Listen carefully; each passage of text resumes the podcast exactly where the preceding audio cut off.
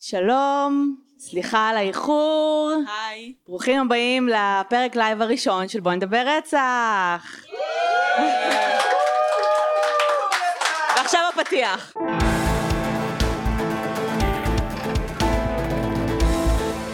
רגע, רגע, שנייה. אה, כולם פה מכירים את הפודקאסט? תרימו ידיים מי ששומע את הפודקאסט. אוקיי, מגניב. תרימו מי שלא מכיר. אוקיי, מגניב. החוצה. סתם, סתם. אה, אז... אה, אז סתם ככה כדי ליישר קו, אה, פודקאסט פשע אמיתי בעברית. אה, כל פרק אחת מאיתנו מסבירה לשנייה על איזשהו קייס, מספרת על איזשהו קייס שמעניין אותה מסיבות כאלה או אחרות.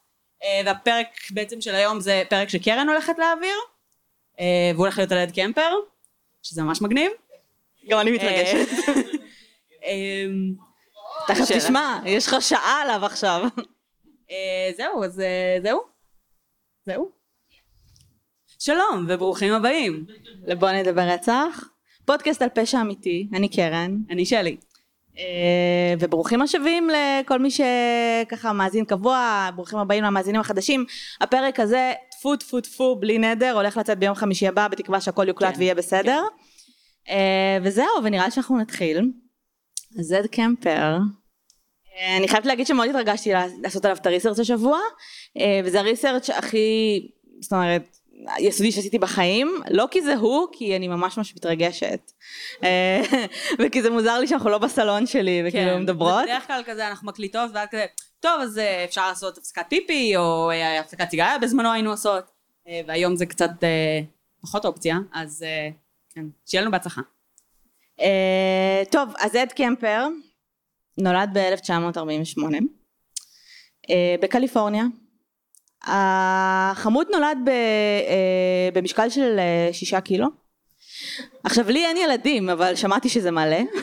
שמעתי שכאילו... אני שמעתי מאנשים שילדו מעל ארבע קילו וכאילו צחקו על זה שתפרו אותם עד המצח. כן, כאילו, oh my god. just אוקיי. saying. הוא היה גדול, סבבה? כאילו כשהוא היה בבגרות שלו הוא הגיע לשני מטר, אה, כאילו שישים, הוא שקל בשלב מסוים כמעט 140 קילו, הוא היה איש גדול, אבל אה, הוא נראה כמו כאילו טדי בר ממש ממש נחמד כזה, ומישהו שהוא סופר כאילו פרנדלי, והוא באמת היה. אה, הסיבה שהוא רוצח סדרתי, אה, הסיבה ש... מאוד התרגשתי לעשות עליו את הפרק, זה קודם כל הרציחות שלו מזוויעות, אבל כשאתם רואים אותו בראיונות ושומעים אותו מדבר, את כאילו שוכחת מזה לרגע. אמ, הוא מאוד מאוד יוצא דופן, גם מבחינת האינטליגנציה שלו, גם מבחינת הדרך שבה הוא מתבטא ומצליח לנתח ולאבחן את עצמו ואת הדברים שהוא עושה. הוא אמ, גם נשמע כאילו יש לו סופר מודעות עצמית. יש לו מודעות עצמית הוא מטורפת. נבוך מדברים. והוא כאילו מדבר על דברים שהוא עשה בעבר והוא כזה טוב זה קצת מביך לדבר על זה אבל uh, עשיתי ככה וככה וכאילו באמת זה מביך אותך? כאילו, אנשים, אנחנו עשית- נגיע למה שהוא עשה, אבל ספוילר, מין אוראלי עם ראשים כרותים. כן. אז What? כאילו, בדיוק. אז לראות אותו בר... למה אתה. נבוך מדברים מוזרים? אז לראות אותו בראיונות כאילו מדבר בצורה אינטרוספקציה ממש ממש כן. ברמה גבוהה, אתה כזה, אתה ש... רגע, לרגע שוכח ואתה חושב שהוא ממש חמוד, ואז אתה מרגיש חר עם עצמך בגלל זה. כן. אז אמ, טוב, אז הוא נולד בעצם לאב ולאם, הוא היה בן אמצעי, היו לו שתי אחיות. אבא שלו שירת אה, במלחמת העולם השנייה, אה, ואחרי זה כשהוא חזר הביתה הוא בעצם היה חשמלאי. אימא שלו הייתה אה, סיוט. אה, גדול. בגדול. אה, ואבא שלו בשלב מסוים אמר שלהיות במלחמת העולם השנייה ולצאת למשימות התאבדות היה יותר קל מלגור איתה בבית. אה, היא העדיפה ממש ממש את שתי האחיות שלו על פניו ועל פני אבא שלו. אה, ברמה של כאילו היא הייתה יורדת עליהם, היא הייתה אומרת להם שהם לא שווים כלום, אה, והייתה מתעללת בהם רגשית ממש. אני רוצה רק לציין שגם הקטע עם הקשר הזוגי שבין ההורים זה שהם הכירו בזמן שהוא היה בסוג של טירונות לאותה כן. יחידת התאבדות והיה אסור להיות נשוי ב- ביחידה הזאת אז כאילו העובדה שהם הכירו שם הם התחתנו בחשאי וזה סוג של אה, היה זאת אומרת היא הניחה שהיא הולכת להיות אלמנה מאוד בקרוב כן. אה, אז גם כאילו ההתחלה של הקשר הזה קצת מדאיגה מלכתחילה עכשיו, כש... כשהוא היה בן תשע ההורים שלו התגרשו, אה, ואבא שלו עזב, והוא עבר, אה, נשאר לגור עם אימא שלו ועם שתי האחיות שלו. הוא מאוד אהב את אבא שלו, זאת אומרת, הוא, זה, זה בן אדם שהוא באמת העריך, ומישהו שהוא ככה יכל to look up to, אבל הוא נתקע עם אמא שלו, אה, שבשלב מסוים, אחרי משהו כמו שנה של מגורים ביחד, אמא שלו אמרה לו, שומע? אה, אני ממש מפחדת שתאנוס או תהרוג את הבנות שלי, כאילו, ילד בן תשע. כן, אז בוא תישן במרתף, בסק"ש, בהצלחה. בלי אור יום, איפה שיש אה, צינורות של חימום גז ורעשים מוזרים ומפחידים. כן. ואין אורות. אמ, כן. באופן מפתיע הוא התחיל להפגין התנהגות אלימה ממש מוקדם. אמ, למשל התעללות בבעלי חיים. אה, הוא בשלב מסוים קבר חתול. בחיים, בעודו בחיים. בעודו בחיים, ואחרי זה הוציא את הגופה שלו ושיחק איתה, אמ, שיפד לו את הראש על כזה כידון, אני מניחה שזה כזה, אתם מדמיינים ילד קטן עם כידון וכאילו ראש החתול רץ, אז כן, אז כאילו זה נשמע נוראי, אבל תכלס ילד קטן, אבל כן, זה מה שהוא אוהב לעשות. אה, בשלב מסוים הוא גם לקח, אה, זה היה חתול משפחתי, זה לא חתול כאילו ברחוב, בשלב מסוים הוא הרג גם את החתול, עוד חתול משפחה שהיה להם, בגלל שהוא הרגיש שהוא אוהב את אחותו יותר ממנו. החתול. החתול. כן. זאת אומרת, החתול... אני חושבת שזה עילה לרצח. כשאתה ילד והחתול שלך מעדיף את אחותך, לגיטימי. וואלה זה פוגע. אגב, ראיתי באחד הדוקומנטרים שהסתכלתי על קמפר אה, כהכנה, אז אה, אחד הפסיכולוגיות דיברה על זה שהרבה רוצחים סדרתיים... יואו, באתי להגיד את זה. כן. בוחרים חתולים כי זה סמל לנשיות. אה, וזה קצת היה, כאילו, קצת גרם לי להרים גבה וכאלה, כשראיתי את זה, אבל זה כן מעניין to think of. כי זה באמת, כאילו זה באמת נכון, זאת אומרת הרבה מהם באמת בוחרים דווקא בחתולים נגיד ולא בכלבים, אפילו כלבים קטנים וכאלה. אין לדעת. כן, אין לדעת. אבל זה מעניין. אמ, הוא היה עושה פולחנים על הבובות של אחותו, היה כורת להם ראשים, כורת להם אה, אברי גוף. הוא אמ, טוען שזה לא היה פולחני אגב. בסדר. הוא צו- היה גונב את המשקפת של אבא שלו והולך. בכיתה ב' והולך לבית של המורה שלו וצופה בה. שימו לב, אה. אם יש לכם ילד בקרבת המשפחה, או מישהו שאתם מכירים ושמעתם על איזושהי התנהגויות מוזרות אה, בטווח אה, כיתה ב', זה לא אמור לקרות, זה ילד שצריך להיות בטיפול, אה, כדאי לפנות לעזרה, אה, במיוחד אם יש אה, כל מיני אלמנטים כמו ראשים כרותים, מציצנות ל...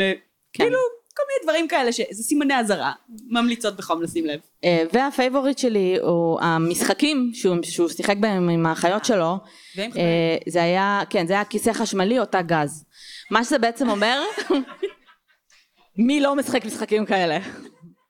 אה, מה שזה בעצם אומר, זה שהאחיות שלו היו קושרות אותו נגיד לכיסא, והוא היה כאילו משחק אותה כאילו מוציאים אותו להורג, ומתחיל לפרכס, ולמות בייסורים. הייתה באותה התקופה איזושהי הוצאה להורג מאוד מאוד כן. מפורסמת בארצות הברית, וזה כזה, הטענה שלו זה שהם פשוט הושפעו תרבותית, וזה היה מאוד מאוד אה, אה, פופולרי בתוך השיח, אבל בפועל זה המשחק שהילדים שיחקו בבית.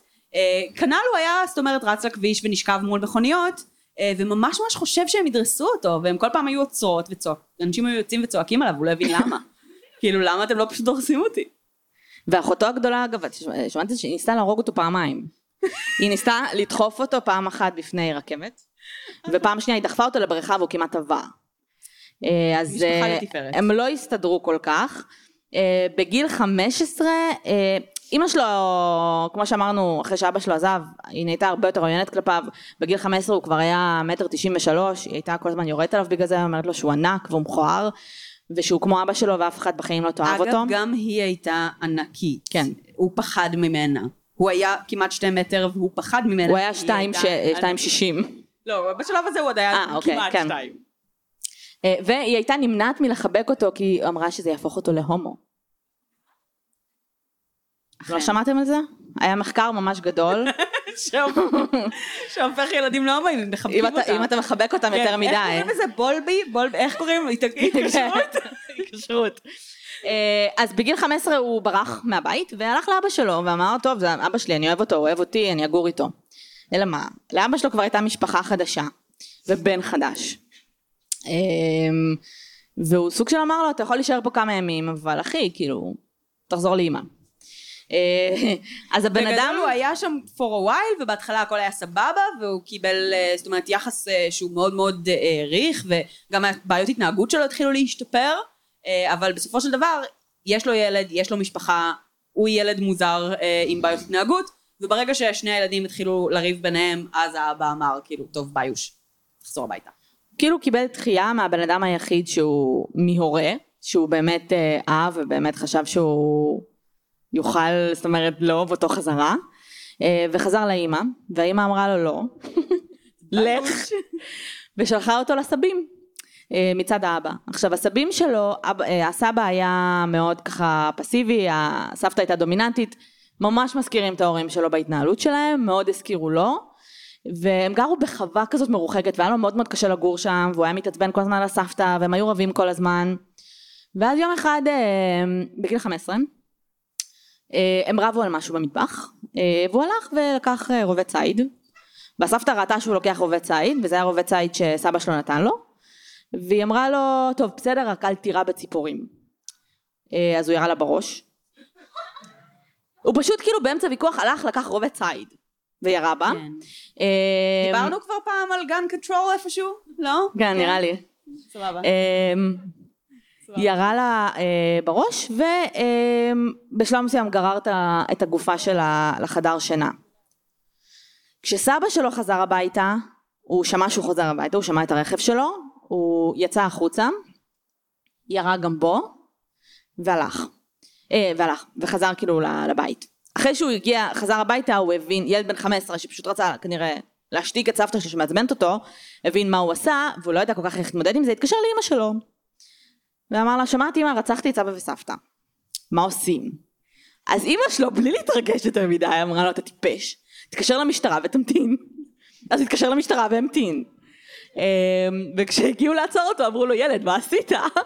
אז הוא אמר רצחתי את סבתא שלי כי רציתי אה, להרגיש איך זה לרצוח מישהו. ואת סבא שלי כי לא רציתי שזה אגב מוטיב חוזר כי אנחנו נדבר על זה אחר כך לא רציתי שהוא יראה את סבתא שלי מתה לא רציתי שהוא יחוש את האובדן הזה. לא רציתי שהוא יר... יגלה בעצם את מה שעשיתי.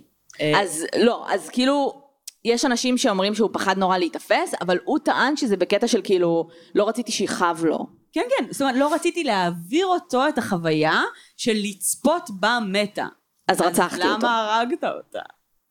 עזבי, אז, כן. אז זה לא... אז רצחתי אותו, כן. כן, זה לוגיקה אמ, אוקיי, אז מה שקרה זה שהוא נשפט, אה, ואבחנו אותו בסכיזופרניה פרנואידית. שזה מוטיב חוזר אצל... בשנות ה-70. כן, יותר מדי רוצחים סדרתיים, לפני כל עידן הפרופיילרים וה-FBI ובאמת הקרימינולוגיה היותר מודרנית. פשוט אבחנו אותם כסכיזופרנים פרנואידים. כל הזמן. אה, הוא רצח אנשים, הוא חייב להיות משוגע. כן. אז כאילו, וזה לא הסכיזופרניה הכי מפורסמת. כן.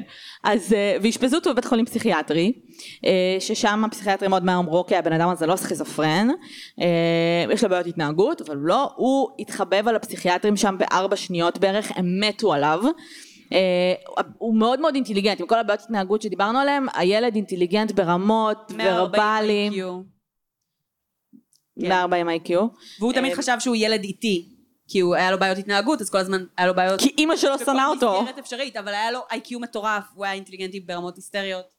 ובשלב מסוים הוא, אפילו התחיל להעביר מבחנים ל...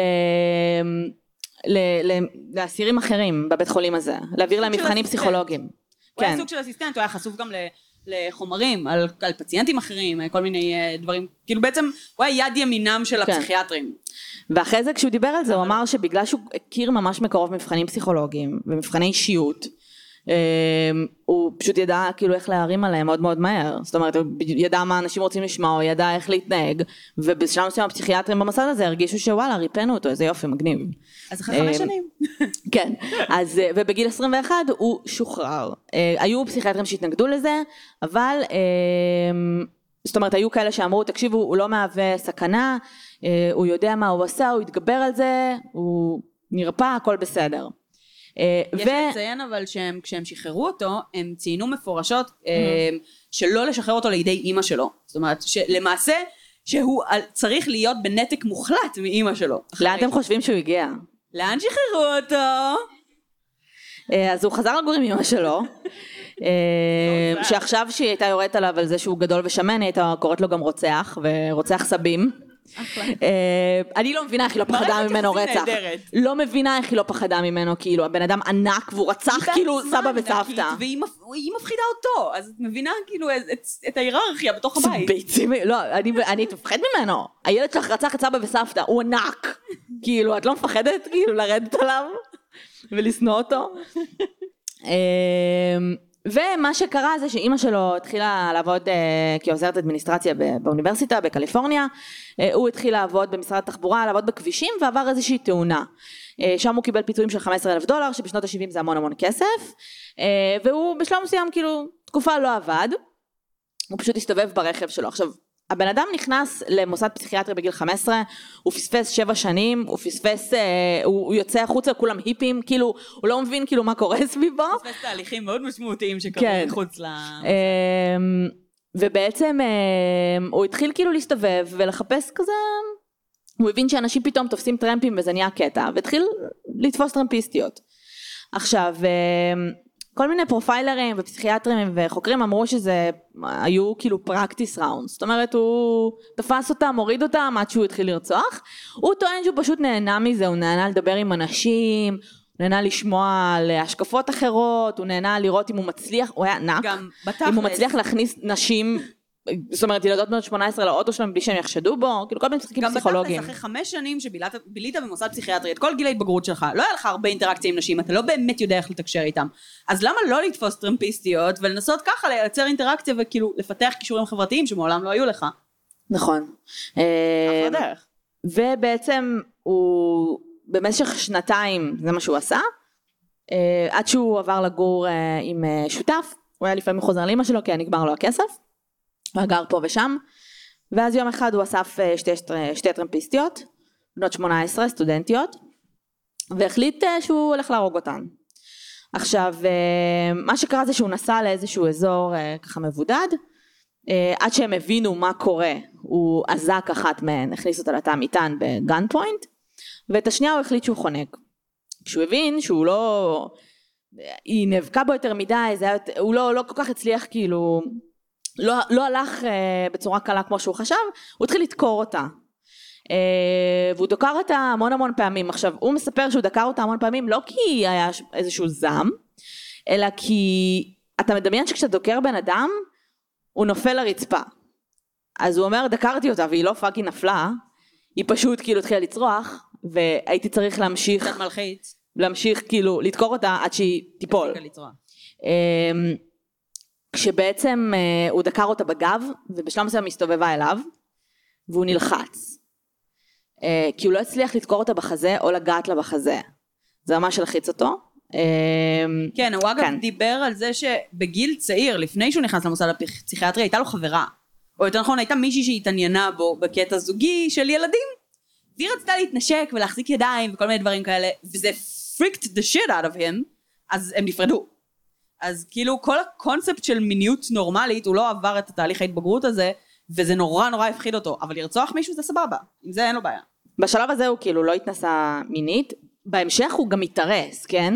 אה, אין שם שום קשר מיני, אבל הוא מתארס, אבל בשלב הזה הוא עדיין לא התנסה מינית. עכשיו, הוא אה, מתחיל לדקור אותה, אה, היא מסתובבת אליו, הוא ממשיך לדקור אותה בבטן, אה, והיא מתה, ואז הוא הולך לחברה שלה. אה, פותחת את המטען, והיא שואל, והידיים שלה מגואלות בדם, והיא אומרת לו מה עשית, מה, היא שמעה כאילו צרחות, והוא לא רוצה לפגוע בה. הוא לא רוצה שהיא תדע שחברה שלה מתה. אותו דבר כמו שהיה עם הסבתא והסבא, אז הוא אומר לה, הרבצתי לה והיא נפלה, אל תדאגי, הכל בסדר, הכל היא לא טוב. מתה. היא לא מתה. ואז הוא רוצח אותה. כן. עכשיו, הוא אמר שבהתחלה הוא רצה לאנוס אותן, אבל הוא זכר שבמוסד הפסיכיאטרי שהוא היה בהם, העברייני מין שם אמרו, אחי, אם אתה אונס, תהרוג, כי- כדי שלא יהיו עדים. אה, ואז הוא הבין שיש לו בעיה רצינית עם אינטימיות, אז אה, האונס בא אחרי. כן.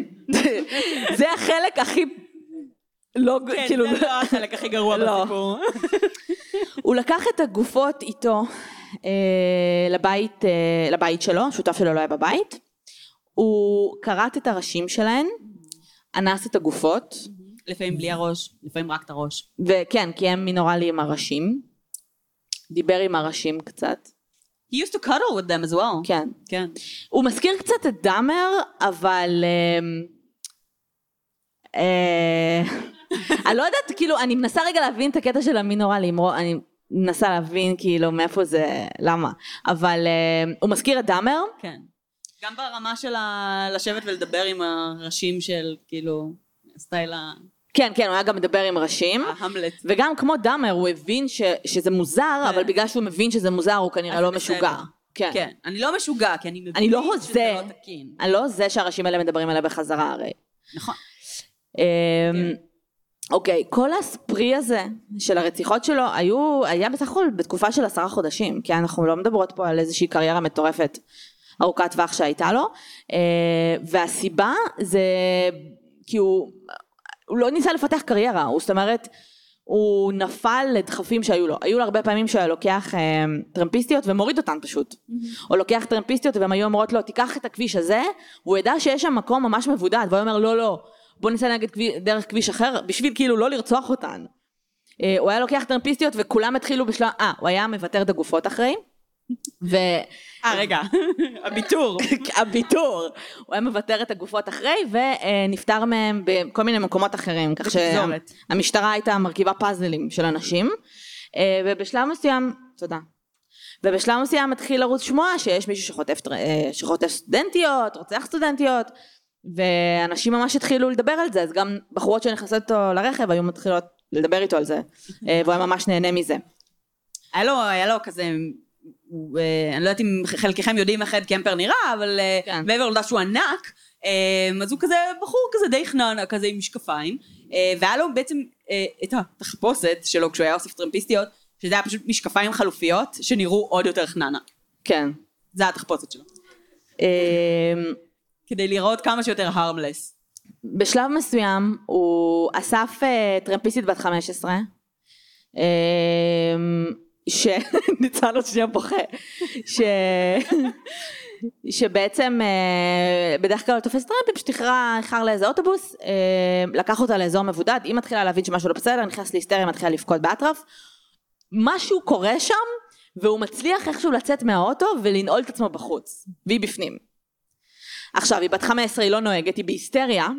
במשך כמעט שעה הוא עומד שם ומשכנע אותה לפתוח לו את הדלת, והוא מצליח בסוף. תבינו, אה, תבינו את כוח השכנוע והאינטליגנציה הרגשית של הבן אדם הזה יש אם הוא מצליח פאקינג לשכנע את הקורבן שלו לפתוח את הדלת. זה מטורף. הוא לא מאיים עליה, הוא לא רוצה עכשיו לשבור את הדלת, והוא פשוט מז... מתנצל בפניה וכולי. היא פותחת לו את הדלת, הוא רוצח אותה, לוקח את. הגופה, בשלב הזה הוא גר אצל אמא שלו, לוקח את הגופה לאמא שלו ומחביא אותה בארון. אה, בבוקר אמא שלו הולכת לעבודה, אז הוא מוציא את הגופה מהארון ומתחיל לעשות אה, מין. אה, למה זה מפתיע אותך? זה מה שקרה ברצח הקודם. למה את מופתעת, אחי? זה נורא, זה, זה נורא, כן. אה, ומוותר את הגופה באותו דבר. רגע, רגע, באיזה, שלב הוא קובר את הראש של אחת הקורבנות בגינה של אימא שלו? אה, facing ב- up כדי שתוכל ברצח- להסתכל עליה ברצח מלמטה. השלישי, אה, הוא שוב תפס שתי טרמפיסטיות, רצח את שתיהם אותו דבר, אתם יודעים, מין, עם גופות, נקרופיליה, בלאגנים, אה, ואחד מה, מהראשים הוא קובר בגינה של אימא שלו. והוא אחרי זה צוחק על זה ואומר, אה, She always wanted people to look up to her. אז אה, כן, אז זה היה ממש כאילו פסיבי אגרסיבי. ו, ויש לו עוד רציחה אחת אחרונה. ואחרי זה מה שקורה זה שהוא הוא טוען שהוא מרגיש ממש חרא עם עצמו, הוא לא רוצה להמשיך לעשות את זה, אה, אבל יש בו זעם, והוא מאשים את אימא שלו כמובן בהכל, ואימא שלו אשמה, וטה-לה-לה, והוא הורג את אימא שלו, כל, הוא, הוא אמר, אני הורג את אימא שלי כל פעם מחדש, והפסיכולוגים כזה, יא, כאילו, הם כאילו לא ידעו אפילו מה, הם כזה, כן אחי, בול, כאילו תחתום על זה רגע. כאילו, אה, הוא קצת כתב את הספר. אה, כן. מי שראה את מיינדהנטר והפעולות בעצם הראשוניות מאוד שה-FBI עשו עם אד קמפר, הוא די כתב את הספר, הוא די זה שאמר להם איך פסיכופטים חושבים, כן. והוא אמר להם את זה בצורה כל כך קוהרנטית, שהם כזה, אה, וואלה, איזה קטע. בוא נרשום את זה עכשיו, כאילו. כן, זה היה אחד האנשים הראשונים שהם ראיינו וכאילו ניסו להיכנס לראש שלהם. אמ, ואז מה שקורה זה שהמשטרה מקבלת, אה, פספסתי חלק ואני אחזור ואגיד, שהוא ניסה להתקבל למשטרה, כן. אה, כשהוא יצא מהבית חולים הפסיכיאטרי. אה, הרקורד שלו אגב נמחק, כן? מחקו לו את הרקורד אחרי ש... בגלל שהוא היה ט- אה, קטין. קטין כשזה קרה. אבל הוא לא התקבל בגלל שהוא היה גדול מדי. והוא פשוט התחיל להסתובב כאילו בבר. יש מגבלת גובה, כן. כמו קורס טיס, שאתה צריך להיות מעל גובה מסוים, אז כדי להיות שוטר אתה צריך להיות מתחת לגובה מסוים. כן. ומסתבר, אתה צריך להצליח להיכנס לבתים כאילו, אתה לא יכול להיות מעל שתי מטר. או להתגנב. אז כאילו, סורי אחי. כן. אז מה שהוא עשה, הוא התחיל להסתובב בבר של שוטרים, אוקיי? ששוטרים היו מסתובבים שם, ובוא נגיד, כל, הח... כל השוטרים בעיר בערך היו חברים שלו. אה, הם הכירו אותו, הם ביג דיברו. איתו. הוא הס- ביג אד קראו לו, הוא הסתובב איתם, הם סיפרו לו, הם סיפ... דיברו על ה case, אה, סיפרו על הרוצח הזה שמחפשים, רוצח סדרתי, וממש ממש אהבו אותו. ואז הם קיבלו איזשהו טיפ מהמשטרה, שיש בחור בשם אדמונד קמפר, אה, שגר ככה וככה, שניסה לקנות נשק בצורה לא חוקית, והם צריכים באמת ללכת ולקחת לו את הנשק. וזה היה איזשהו שוטר שלא הכיר את הבחור, הוא היה איזה מחלקה שם, הם, הם ה junior. קיבלו פרטים שלו, והשוטר מספר שהם אה, ממש התווכחו מי ילך לקחת לו את הנשק, כי הם fucking קראו שהוא שני מטר שישים ושוקל 140 קילו. וכאילו, מי, מי הולך לקחת לדיוד הזה נשק? מה? 06. 06, סליחה, נכון. אה, תודה. אה, אז בעצם השוטר הגיע אליו ואמר לו, אה, בהתחלה הוא הגיע לבית הלא נכון, בשלב מסוים הוא ראה את עד בחוץ ואמר אוקיי זה בטח הוא. אה, פתח את המטען שהיה שם את הנשק, לקח את הנשק, עכשיו זה נשק שהוא אה, השתמש בו פעמיים, הוא היה או דוקר או, או אה, אה, חונק או אה, יורה. אוקיי? אבל הוא היה חכם, אז מה שהוא היה עושה זה גם הגופות שהוא היה מוותר, הוא היה מוציא מהם בעצם את הקליעים אה, וזורק אותם כי הוא יודע שזה משהו שאפשר אה, איזה שנה back. אנחנו? שנות ה-70, 72. איך, איך, איך, איך הוא חשב על הוא זה? היה רואה מלא מלא סרטים על הנושאים וקורא זה לא ספרים. הגיוני. הוא למד הכל מספרים. כאילו, בליסטיקס ופורנזיקס, זה לא שם עדיין. כן. אז, אה, ואז הם, הם לקחו לו את הנשק, ואחרי שהם הלכו, הוא חשב שיש שתי טענות. חוקרים אומרים, הוא חשב שזהו, זה הסוף שלי. זאת אומרת, עומדים לתפוס אותי, מתקרבים אליי, משחקים איתי משחקים פסיכולוגיים. טען שהוא אמר, די, אני לא רוצה לרצוח יותר, אני רוצה להיות בן אדם טוב עכשיו. איך אני מפסיק לרצוח? אני הולך ואני רוצח את המטרה שאני כאילו רוצח כבר לא יודעת כמה זמן, אימוש. אה, הוא ידע שבוע לפני שהוא הולך להרוג אותה, שהוא הולך להרוג אותה, זאת אומרת הוא תכנן את זה. ואיזשהו ערב אחד היא חזרה הביתה מאיזושהי מסיבה, והוא היה ער, והיא נכנסה לחדר והתחילה לקרוא איזשהו ספר, והוא הגיע אליה. אה, והדבר הראשון שהיא אמרה לו, וזה היה משהו שהייתה כאילו teasing הם, דבר ראשון שהיא אמרה לו כשהיא ראתה שהוא בחדר שלה, היא אמרה לו אה, משהו כמו, אני מניחה שאתה רוצה עכשיו לדבר כל הלילה או משהו, והוא ממש התעצבן. כשהוא מספר על החלק הזה, אגב, בריאיון שלו מ-84, הוא בוכה. אני כאילו בהיתי בריאיון וניסיתי להבין אם זה אמיתי או לא, כי ממש קשה לי איתו, אה, אבל אה, אני מאמינה לו, כאילו יש מצב שהוא פסיכופת והוא עבד על הרצח, אבל אני מאמינה לו. בריאיון ב-91 שראיתי, אה, זה נראה שהוא עדיין מאוד ריזנט, כאילו, יש לו כן. הרבה מאוד... על אה, המשפט הזה, כאילו המשפט הזה, הבוז הזה, זה... יש לו הרבה מאוד בוז וכעס כלפי אימא שלו עדיין. כן. גם אחרי שהוא did everything you did. אז אה, אוקיי. אז הוא אמר לה לא, לילה טוב, והלך, שכב במיטה שלו איזה ארבע שעות, בסביבות ארבע בבוקר אמא שלו ישנה, שזה משהו מעניין, כאילו כל הקורבנות שלו, הוא רוצח בצרחות, איומים, בלאגנים, אמא שלו מתוך שינה, בשינה. כי הוא מפחד ממנה. הוא עדיין מפחד נכון. ממנה. מפחד ממנה, או אפילו כאילו, בכל זאת אוהב אותה? אני חושבת שזה פחד ובושה. אני חושבת שכאילו במקום מסוים הוא מתבייש בזה שהוא מפחד ממנה, והוא כל הזמן רוצח נשים אחרות ומרגיש סופר חזק ו whatever, אבל בסופו של דבר הוא עדיין מפחד ממנה. אני חושבת שזה יותר מהכיוון הזה. אני כאילו, קצת- כאילו אני מבינה שיש לך המון אמפתיה בעקבות זה לא. שראית אותו בוכה ועניינים, אבל... אה, לא, אני כי לא אני. חושבת שבכל זאת, כאילו, למרות שהיא הייתה ממש ממש אה, קשה איתו, והיו לו המון המון אישוש איתה, הוא בסוף, שלה. הוא דיבר על זה גם בצורה מאוד כזה, תקשיב, אני, אני הולך להרוג את אמא שלי, אני יודע שאני הולך להרוג אותה, זה לא היה אימפולסיבי, הוא תכנן את זה. אבל אני מסתכל עליה ואני אני כאילו הגעתי מתוכה, הוא כאילו מאוד מודע לזה, שהוא הולך להרוג את הבן אדם שכאילו יצר אותו, אז היה לו, אני כן מרגישה שהיה לו, לא קונפליקט? לא קונפליקט, לא, אבל שהוא כן, וואלה, לא היה בקטע של יא, אני הולך להרוג אותה, אלא כזה, וואלה, אני צריך לעשות את זה, כי את הבעיה לכל דבר שיש לי בחיים. זה- זה כאילו, זה הרוצח, ה- אה, כאילו זה, אין ספק שהוא ספרי קילר, אין ספק כן. שהוא פועל מזעם ומדחפים מאוד מאוד עמוקים, אבל בסופו של דבר הוא כל כך כאילו מחושב ואינטליגנטי, כן. וכל כזה מסודר, וכאילו הוא יודע בדיוק מה הוא עושה, המודעות העצמית שלו גם כל כך גבוהה, שאת אומרת לעצמך, איך אם יש לך כל כך הרבה מודעות עצמית, הגעת למצב הזה בכלל, כאילו. כי בסוף יש גם זעם. אז הוא אה, מגיע, נכנס לחדר שלה עם פטיש ומרסק אותה עם פטיש וכורת לה את הראש. ואז התחילה מסיבת המין עם אימא. רגע, רגע, לפני המסיבת מין. לא, זה היה, לא. אה, עם החצים? מה? קודם כל, יש את מיתרי הקול. לא, זה אחרי. זה אחרי המסיבת מין? אני הבנתי שכן. אוקיי. טוב, תמשיכי שלך. בהתחלה, אה, טוב, הוא עשה מין, אוראלי, עם הראש שלה, ואז הוא שם אותו והתחיל לזרוק עליו חצים. כן. ואז הוא פשוט נכנס. לפרנזי מטורף והתחיל לצרוח עליה אה, ולהתחרפן, ואז הוא אנס את הגוף שלה. טיפ, כאילו, למי שיש לו קצת זעם אישיוז, לצעוק זה נורא בריא. לכו לים, לא על גופות. צעקו לאופק.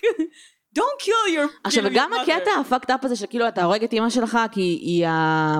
היא רוע טהור, אבל אתה גם, כאילו, הפן המיני זה, זה פסיכי. כן. זה פסיכי בעיניי. זה ממש מטורף. אמ, ואז הוא הוציא את מיתרי הקול שלה, שאני בחיים לא הייתי מזהה מיתרי קול, אגב. Know. הוא כבר כרת מספיק ראשים, יש לו ניסיון, מי יודע. וזרק אותם לגורס אשפה. בכיור. כן. גורס חשמלי כזה? כאילו אין פה קטע של מטאפורה, אין פה כזה זה מסמל זה, לא, היא הייתה מדברת איתו וצועקת עליו, אז הוא לקח מיתרי קול וזרק אותם לגורס אשפה. מאוד מאוד ישיר. כאילו סופר ישיר, אמא, סתמי, על אף שאת מתה. וזה לא עבד, הגורס אשפה לא הצליח לגרוס את המיתרי קול, והוא אמר, כן, פלט את המיתרים החוצה. והוא אמר, ברור, because she's full of shit, והיא והוא כאילו... פשוט נעמד באמצע המטבח אחרי שהגורס אשפה אה, פלט את המיתרים שלה החוצה והוא נקרע מצחוק שעה. כן. על זה שכאילו, oh my god, זה כל כך מצחיק. כן, אחי. עכשיו, כאילו הסיטואציה, אה, זה שברגע שהוא הרג את אימא שלו, הוא יצא לשתות, חזר הביתה, הבין שזהו, זאת אומרת, הוא לא יכול להרוג יותר אנשים, אבל כנראה שהוא הרגיש שהוא צריך עוד, אה, לא יודעת, עוד אחד איזשהו. קתרזיס. עוד פעם אחת התקש- ודי. כן, התקשר לחברה של אימא שלו, אמר לה, היי, בואי לארוחת ערב. ואז היא באה, ואז כאילו, ואז הוא הרג גם אותה. הרג גם אותה, ונסע. אחת הטענות אגב היו שהוא פחד שהיא תגיע ותגלה את הגופה, ואז עוד פעם חזרנו לאותו שהיא תרגיש. עוד פעם חרא. כן, זאת אומרת, כאילו היא הייתה חברה מאוד מאוד טובה של אימא שלו, היא הייתה מגיעה לפעמים אה, בלי להודיע מראש, הוא נורא פחד שהיא תגיע ותגלה, אז בואו נזמין אותה כדי להרוג אותה, כדי שהיא לא תגלה בטעות. אה, כן. ואז אה, הוא נסע. והוא סוג של ציפה שמישהו ימצא את הגופה, כי הוא לא, הוא השאיר אותה בבית. הוא ציפה שכאילו מישהו ימצא את הגופה ויבינו שהוא רצח ואף אחד לא מצא את הגופה. הוא השאיר פתק לשוטרים. הוא השאיר פתק לשוטרים, הוא אמר להם, הוא מתנצל על הבלאגן, זה לא בגלל שהוא סלופי, זה בגלל שאין לו זמן, הוא היה צריך לנסוע. אה, והוא ראה תוך יומיים שלושה שהוא לא מופיע בחדשות ולא קורה כלום, אז הוא מתקשר למשטרה ואומר להם, תקשיבו, רצחתי את אמא שלי, אה, בואו, בואו אליי הביתה, והגופה שלה שם, ובהתחלה השוטרים כאילו אומרים, טוב אחי, כאילו הם חושבים שהוא עובד עליהם, ואז הוא מתקשר שוב למשטרה ואומר, תקשיבו, הקטע הוא, בגלל שהם כולם חברים שלו במשטרה, הוא כן. מתקשר לחבר, והוא אומר לו, היי חבר, היי אחי, שומע? רצחתי את אימא שלי. והחבר כזה, טוב, טוב, בסדר. ואז עד שהוא בעצם באמת משכנע אותו שהוא רצח את אימא שלו, אז הוא אומר לו, זוכר את השוטר הזה אז ששלחתם לקחת ממני את האקדח? הוא יודע איפה אני גר, פשוט קצת קשה למצוא את הבית שלי, תשלחו אותו, כן, הוא ימצא. ואז הם מגיעים ומוצאים בעצם אה, את אימא שלו. הוא אומר להם בדיוק איפה הוא נמצא, הוא לא on the run. הוא מסגיר את עצמו. שזה כל כך נדיר לרוצח סדרתי. זה, כאילו, רוצח סדרתי שמסגיר את עצמו, איפה? זה איפה? כמעט ולא קיים. זה פסיכי. עוצרים אותו, אה, מעמידים אותו למשפט, שואלים אותו מה, מה, מי, למה, למה הסגרת את עצמך, הוא מספר כמובן על כל הרציחות, הוא אומר, תקשיבו, אני סיימתי, כאילו המטרה הושגה, בסוף מה שרציתי זה לרצוח את אימא שלי, סיימתי, אני לא רוצה לרצוח עוד אנשים, קחו אותי לכלא. Uh, במשפט הוא הואשם על שמונה סעיפים של רצח מדרגה ראשונה. Uh, העורכי דין שלו ניסו ללכת על העניין של האינסניטי, זה לא כל כך עבד, כי הוא נמצא אה, שפוי על ידי חמישה פסיכיאטרים של הבית משפט, אה, והוא כמובן נמצא אשם, ונגזר עליו שבעה מאסרי עולם. הוא ביקש אה, מוות, עונש מוות, אה, מוות through torture. מקסים. הוא רצה שיענו אותו למוות. שנייה, אולי זה קטע כזה של אלברט פישל, כאילו זה עושה לו את זה? אני בספק. אוקיי. בשלב מסוים, כשהוא דיבר בהתחלה, הוא כן כאילו דיבר על העניין הזה של אה, האיש הרצחני מתוכי היה יוצא לפעמים, ואז לא הייתי זוכר מה הייתי עושה. והוא כנראה פשוט ניסה לשחק על אה, קצת אה, פיצול אישיות, וזה לא עבד לו. אה, בכל מקרה, הוא דיבר המון, זאת אומרת, מהשנייה שעצרו אותו, אה, אז הוא פתח את הפה ולא סגר אותו. הוא היה אחד הרוצחים הכי דברניים, וגם עקב המודעות העצמית שלו והאינטליגנציה שלו, והעובדה שחצי מהשוטרים האלה היו בדיז שלו, הם פשוט ישבו ודיברו, והשוטרים מספרים שבראיונות איתו הם לא הרגישו מאוימים, הם לא הרגישו, זאת אומרת, הם פשוט ישבו עם חבר וניהלו שיחה על איך שהוא רצח את אימא שלו. חוץ מאיזשהו חוקר FBI, שבשלב מסוים הרגיש שהוא מאוים, אני לא יודעת בדיוק למה, לא מצאתי למה, אבל עד שם לב שהוא יושב ומדבר איתו, היה לבד איתו בחדר, הוא לא היה כבול. הוא יושב ומדבר איתו, ועד שם לב שהוא לוחץ בלי הפסקה על כזה סיילנט אלארם, ואף אחד לא מגיע. והוא שם לב, ואז הוא אומר לו, תירגע, כאילו, אז הוא עושה לו, הם פשוט בהחלפת משמרת. הם תכף יבואו, ואז הוא אומר, תקשיב, הייתי יכול להרוג אותך אם אני רוצה, כן, אבל כאילו, תירגע. אני לא רוצה להרוג אותך, אני חבר. והם הגיעו, והם הגיעו, כן, אגב, כן. הייתה איזה אה, אה, חוקרת אחת כלשהי, שאמרה ש- כן. שתחקרה אותו גם, אה, ובאיזשהו שלב... הכל סליחה. בסדר? אוקיי. אוקיי. אה, באיזשהו שלב היא שאלה אותו משהו שגם היה קשור כנראה להתמודדות עם נשים, ושם הוא התחיל להתעצבן. כן. אה, מאז אגב, מאז אותו, אותו מקרה עם השוטר שלחץ על כפתור פאניקה באטרף, אה, יש כלל ב-FBI שכשמראיינים רוצחים סדרתיים נכנסים בזוגות. אז אה, כן, אז זה נהיה חוק. כן. אחרי שה... אתם מבינים? עד עשה היסטוריה. כן. דבר ראשון, הוא כתב את הספר. חצי ממה שאנחנו יודעים היום על פסיכופטים ועל רוצחים סדרתיים זה בזכות העובדה שהיה לו כל כך הרבה מודעות עצמית לבוא ולהגיד את הדברים האלה. גם אחר כך הוא מספר שכשהוא היה בכלא כבר, הגיע איזשהו רוצח סדרתי אחר, ו- וכאילו היה לו הרבה בעיות התנהגות בתוך הכלא, ועד בעצם לאט לאט דובב אותו והצליח לגרום לו לי, בעצם להשתלב יותר טוב בתוך הכלא, והרבה מתוך זה היה מתוך העובדה שהוא שיקף לו את המניעים הרצחניים שהיו לו בעצמו. ואז אותו רוצח היה כזה, וואו אחי, איך אתה יודע? Because I've been through that brother. זה היה אה, הרברט מילין, כן. שהוא היה מטר שבעים. כן, אז היה- יכול להיות שעד שיקף לו דברים, פשוט קיבל אותם. לא, הם היו אה, בתאים נפרדים, אחי. לא, בסדר. הם- ושניהם היו בבידוד. הם גם היו פעילים באותו זמן, עם הזודיאק אגב, זה היה, זה היה שנה פסיכית, כן. כאילו בארצות הברית היו שלושה רוצחים סדרתיים זה גם משוגעים. שנת כתות מצוינת. כן, הוא היה בכלא עם מנסון, כאילו באותו כלא, זה מטורף. אה, ומה שהוא עשה בכלא כמובן הוא אסיר למופת, הוא ניסה בהתחלה בשנים הראשונות, אה, להגיש, כאילו כן להגיש ערעורים, אה, זה לא עבד ואז הוא החליט שהוא פשוט סוג של מוותר, הוא כבר כן, היו הוא מלא ערעורים. הערעור האחרון שלו היה ב-2017 שהוא ויתר על הזכות לערער. ב-2012 הוא עוד ערער? לא. לא. היה לו, היה לו שימוע ב-2012 והוא ויתר עליו גם? הוא ויתר עליו גם, ב-2000 השימוע הבא שלו ב-2024, יכול להיות שהוא יוותר עליו גם, הוא כרגע בסדר בכלא, מה שהוא עושה בגדול, זה, הוא אחראי על פרויקט של אה, הקלטת ספרים לעיוורים, הוא, כן, כן, כן, הוא, מתנדב שם כבר... אה, הוא בש- בכלא מלא שנים, בשנת כאילו. 91 בראיון הוא מדבר על זה שהוא כבר 14 שנה איתם, הוא קיבל גביעים של מתנדב השנה, אמ, הוא מקליט, הוא היה בהתחלה מקליט ספרים לעיוורים כן. בעצמו, ואחר כך הוא בעצם היה סוג של המנהל האדמיניסטרטיבי של ההקלטות על ידי אסירים אחרים, פתחו בעצם פרויקט שלם של זה. כמו פרויקט פרח, מרכז פרח כזה, כן, אז רכז הוא היה פרח, רכז פרח לעיוורים בכלא. כן, אמ, והוא היה ממש ממש מוצלח בזה, והוא גם הגיע ל- לאיזה מין הגשמה עצמית, כשהוא מדבר על זה, הוא כאילו ממש מדבר בגאווה, ובעובדה של כאילו בעבר שלו הוא לא השיג דברים יותר מדי, ופה הוא קיבל כאילו טרופיז וכל מיני דברים, והוא ממש, זאת אומרת, מבחינת, בהגשמה עצמית, מתוך הכלא ובתוך ה, כאילו- המסגרת הזו. הוא עדיין בכלא, כן, הוא עדיין בחיים. אה, מה שמעניין בו בעיניי זה, זה באמת העניין, אוקיי, לכו, בסדר, האימא הנוראית, אה, ל- יש המון אנשים שיש להם ילדות שהיא נוראית, והורים שהם מאוד מאוד קשים, והתעללות מפה ועד להודעה חדשה, אבל תראי, ההתנהגויות, כמות סימני האזהרה שהיה פה. זהו, השאלה אם ההתנהגויות המטורפות שהוא הפגין בגיל כל כך צעיר, יש... כמה אה, מזה סביבתי? אני לא יודעת, אה, אני כן יכולה להגיד, זאת אומרת, היו תיעודים, החל מגיל שמונה, שהוא כן. מדבר על דברים רצחניים, אה, והוא מדבר, זאת אומרת, יש לו הרבה אלימות, הרבה זעם, דברים בתקופה- מגיל מאוד צעיר. בתקופה שהוא היה הולך אגב אה, להשקיף על המורה שלו, האחיות שלו או משהו כזה צחקו עליו שהוא מאוהב בה או משהו כזה, והן היו אומרות לו לך תנשק אותה, דברים כאלה, ואז הוא אומר, אם אני אנשק אותה אני צריך להרוג אותה לפני. כן, למשל. גיל שמונה, כאילו כיתה ב', מה זה גיל שמונה? שבע? כאילו, שמישהו ישים לב לילד. בבקשה. הילד מדבר על להרוג אנשים ואז לנשק אותם. It's not normal.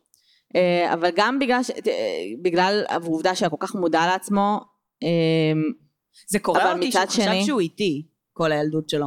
כי אמרו לו שהוא איתי כל הילדות הוא שלו. חשב שהוא ילד מפגר, הוא חשב שהוא כאילו a little slow.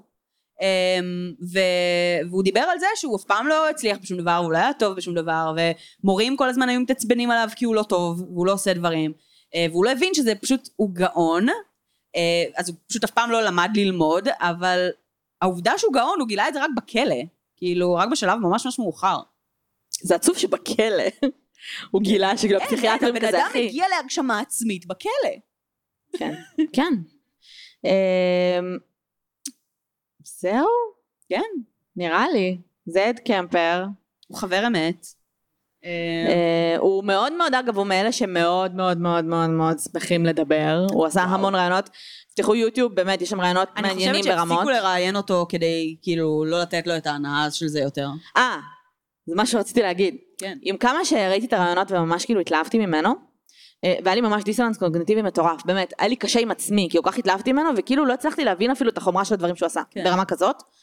אה, הדרך שבה הוא מדבר על הרציחות שלו הוא story teller מטורף. כן. נתחיל מזה. הוא מספר לך ממש. סיפור, מה זה מעניין? בטח שהוא מתנדב השנה בקריאה לעיוורים, הוא כן. story teller. הוא story טוב מטורף. ואפילו כשהמראיין ניסה לקפוץ רגע, אז הוא כזה לא, לא, כאילו, תן לי לספר. ומה שביאס אותי זה שעם כל המודעות העצמית והבולשיט, הדחפים האלה שם, כי אתה כן. מרגיש איך הוא נהנה מזה נטו, כי הוא חווה את זה מחדש. נכון. ולספר למישהו ולראות פרצוף של מישהו מופתע כן. מהעובדה, מהדברים הנוראים שהוא עשה, הוא לא התבייש בזה. הוא... הוא גם היה שומר טרופיז, והוא כן היה ברור. חי את זה מחדש, ובאמת מה- מהשלב שבו עצרו אותו, אז לדבר על זה ולהתראיין על זה הייתה הדרך שלו, אה, וזה לדעתי גם הסיבה שמ-91 אין יותר רעיונות שלו. אה, כן. לא מראיינים אותו יותר, לא מדברים איתו יותר, לא נותנים לו יותר את הבמה הזאת, אה, למרות שהוא פאקינג מרתק, אה, כדי פשוט לא, לא לעודד את זה. אה, ונזכרתי שבאחת הרציחות לפני שהוא רצח מישהי, כשהוא כזה אזק אותה, הוא הושיב אותה כזה ב... במושב האחורי, ונגע לה בטעות בחזה. והוא הגיב בכזה, oh my god, סליחה. אני ממש מצטערת. כאילו, הוא עוד שנייה רוצח אותך ושוכב איתך, ממש לא התכוונתי לגעת לך בציץ, אני מצטער. כן. כן. אה, אז זה, זה פסיכי. זה נגיד פסיכי בעיניי בקטע, זה כאילו... הוא טען שהוא לא אימפוטנט, זאת אומרת הוא לא היה אימפוטנט גם כאילו כשהוא היה נקרופיל, אבל גם הוא יכל לקיים יחסי מין אם הוא היה רוצה עם נשים אחרות, אבל הוא לא הצליח כי כי הוא פחד מהן. אחרי שטעמת נקרופיליה, you never go back מסתבר, אז כאילו, הלכתי לא. רחוק מדי, כן. כן, הלכת רחוק אוקיי, מדי. סליחה. אז, אה, אה, כאילו כל העניין הזה של הבן אדם מדבר בשיא הרהיטות והוא סופר אינטליגנט ומרשים, אבל מצד שני הוא לא יכול להגיד שלום לבחורה מבלי לרצוח אותה לפני, אה, זה פסיכי. יש מלא מה לראות עליו, מלא מה לשמוע כן, עליו. יש המון. הוא מעניין ברמות. כאילו הבן אדם, שוב, אני מה זה לא גלוריפיין את, כולם חשבו שהוא ג'נטל ג'יינט, הוא היה כן. אסור סחבק על, כולם אהבו אותו. אה, ברמת התקשורת שלו ממש, הוא מתקשר בצורה נורא כיפית, אז כאילו, כשאתה רואה רעיונות ושיחות איתו, התקשורת שלו מהנה. I'm sorry, כאילו. תחשבו, תחשבו שבגלל הגודל שלו, הוא אמור להיות הכי מלחיץ בעולם. זאת אומרת, מי עולה לטרמפ עם, עם בן אדם כאילו ש, שהוא ענק, ככה, כן. ועוד שנייה כאילו זה, אבל הוא היה...